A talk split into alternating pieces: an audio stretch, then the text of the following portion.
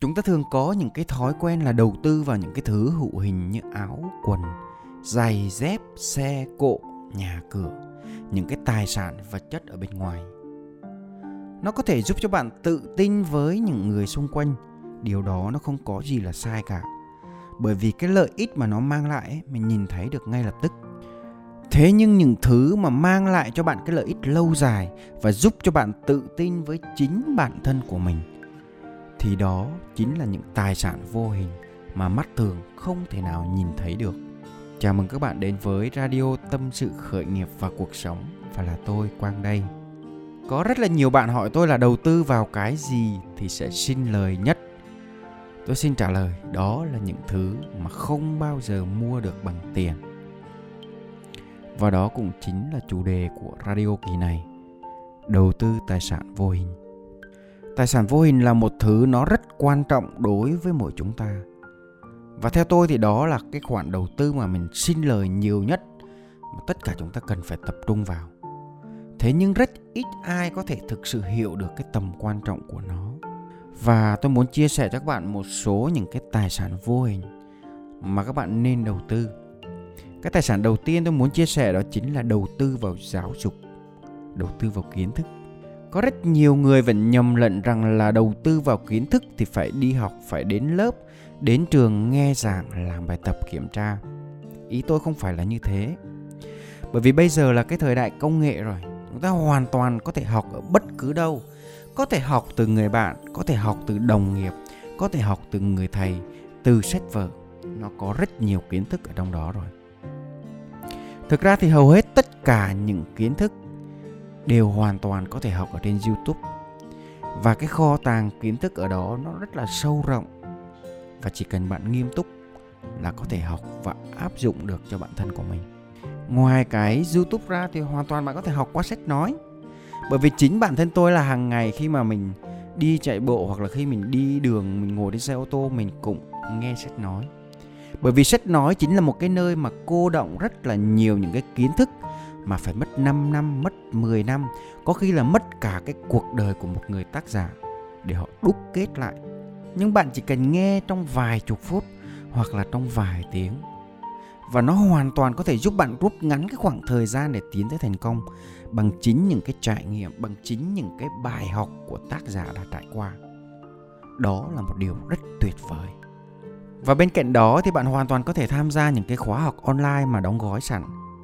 Bạn chỉ cần bỏ ra vài trăm ngàn hoặc là vài triệu là bạn hoàn toàn có thể học được biết bao nhiêu kiến thức của các doanh nhân, của các diễn giả, của những cái nhà đào tạo chia sẻ lại mà không mất quá nhiều công sức để đi tìm tòi. Người ta nói là khi người học trò sẵn sàng thì người thầy sẽ xuất hiện. Vậy nên quan trọng nhất là bạn phải muốn học.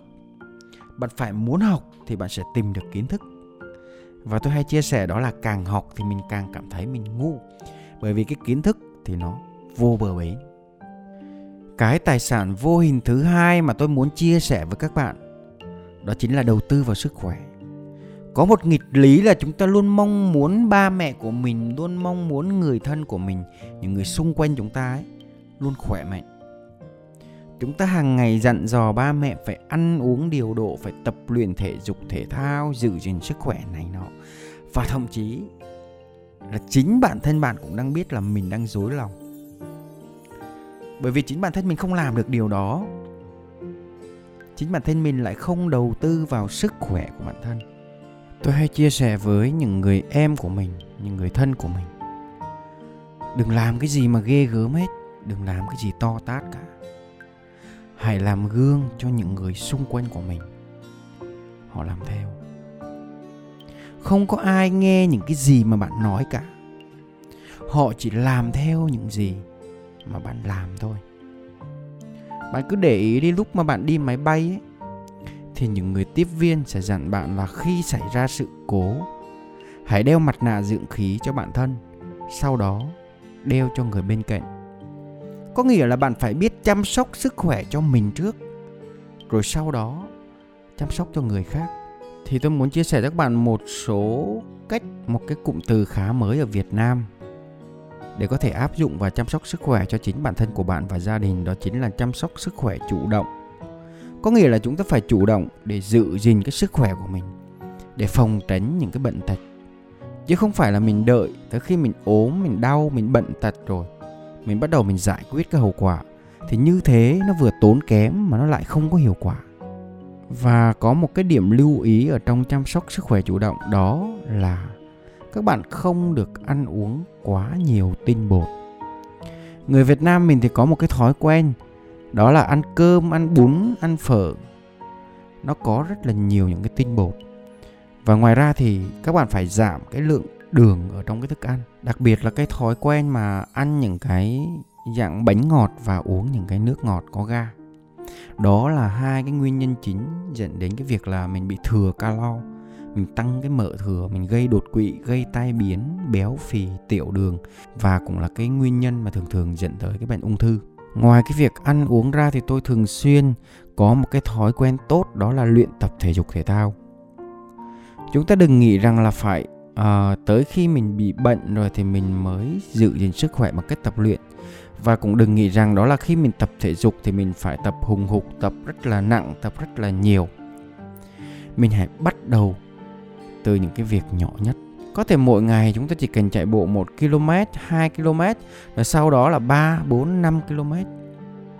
Làm như thế nào mỗi ngày chúng ta phải hoạt động thể chất khoảng 20 phút cho tới một tiếng. Nó có hai cái ích lợi đó là nâng cao sức khỏe là một và giải phóng những cái năng lượng tiêu cực ở trong cơ thể. Giúp cho cơ thể chúng ta năng lượng hơn, hưng phấn hơn. Bởi vì có một câu mà tôi rất tâm đắc đó chính là một cái trí tuệ siêu phàm thì nó không nằm trong một cái cơ thể cùi bắp được. Không thể nằm trong một cái cơ thể ốm yếu được. Vậy nên bạn muốn làm việc hiệu quả bạn muốn à, có một cái à, công suất làm việc tốt nhất ấy, thì bắt buộc cái cơ thể của bạn nó phải là một cái bộ máy tốt nhất phải luôn luôn ở trong cái trạng thái năng lượng tốt nhất. Có rất là nhiều những cái lý do để chúng ta Ờ, chưa tập luyện thể dục mỗi ngày. Và thực sự thì nếu mà nói lý do, thì bây giờ lý do nào nó cũng hợp lý cả.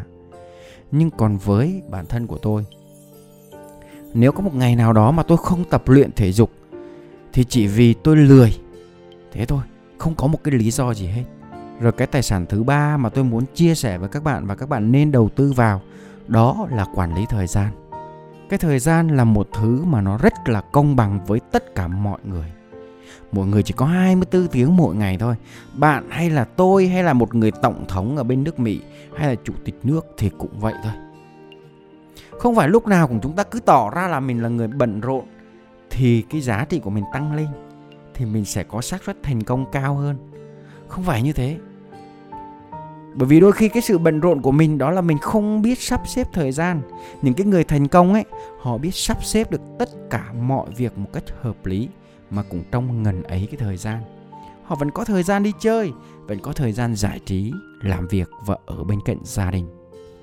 Lúc trước thì tôi hay áp dụng một cái cách, đó là dùng những cái sổ tay của mình hoặc là một cái tờ giấy để mình checklist ra những cái công việc hàng ngày. Và cái nào xong rồi thì gạch. Nhưng mà như thế thì đôi khi mình hay đi ra ngoài thì nó lại không tiện. Và sau đó thì mình sẽ chuyển sang dùng chủ yếu là ở trên điện thoại và tôi luôn có một cái ý thức, đó là mình phải luôn ưu tiên cho cái việc tối ưu hóa. Ưu tiên cho cái việc làm sao mình cố gắng để mình tự động hóa được mọi thứ, mình đưa công nghệ vào trong cái cuộc sống của mình. Mình đưa công nghệ vào trong cái cuộc sống, đưa công nghệ vào trong cái công việc của mình. Bạn có thể dùng thử những cái app ở trên điện thoại như là Trello, như là Asana để mình có thể quản lý công việc hàng ngày một cách hiệu quả hơn. Và bên cạnh đó thì bạn cũng có thể dùng cái lịch note ở trên điện thoại cũng có thì mình có thể nót vào đó, mình có thể tùy chọn màu sắc để mình phân bố những cái công việc, những cái hạng mục cho nó hợp lý với chính bản thân của các bạn. Thường thường thì con người hay nghĩ rằng là mình là một người siêu phàm, mình có thể nhớ được hết tất cả mọi chuyện, tất cả mọi kế hoạch ở trong ngày. Nhưng hầu như là không thể. Và chúng ta có thể thấy đó là thời gian nó trôi đi rất là nhanh, mà mình vẫn chưa làm được cái gì cả. Vậy nên có một lưu ý đó là hãy hết sức cẩn thận với cái việc sử dụng, với cái việc quản lý thời gian. Và đặc biệt là với những cái bạn mà hay lướt Facebook, hay lướt TikTok một cách vô bổ mà không học được bài học gì, cũng không kiếm được cái thu nhập gì từ đó cả. Nghe thì có vẻ rất là phụ phàng nhưng mà nó lại rất là thực tế đó. Và đó là toàn bộ cái câu trả lời cho việc đầu tư vào cái tài sản gì thì nó sẽ sinh lời nhiều nhất. Đó là những cái tài sản vô hình đầu tư vào giáo dục đầu tư vào sức khỏe đầu tư vào quản lý thời gian. Những cái thứ này đều không mua được bằng tiền nên hãy trân trọng nó.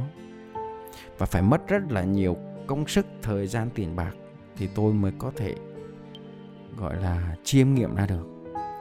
Cảm ơn các bạn đã lắng nghe và theo dõi cái radio ngày hôm nay. Nếu như các bạn cảm thấy hay và ý nghĩa các bạn có thể uh, tìm kiếm và nghe lại ở trên kênh youtube trên fanpage đỗ đức quang và đồng thời các bạn có thể tìm kiếm trên spotify tâm sự khởi nghiệp và cuộc sống.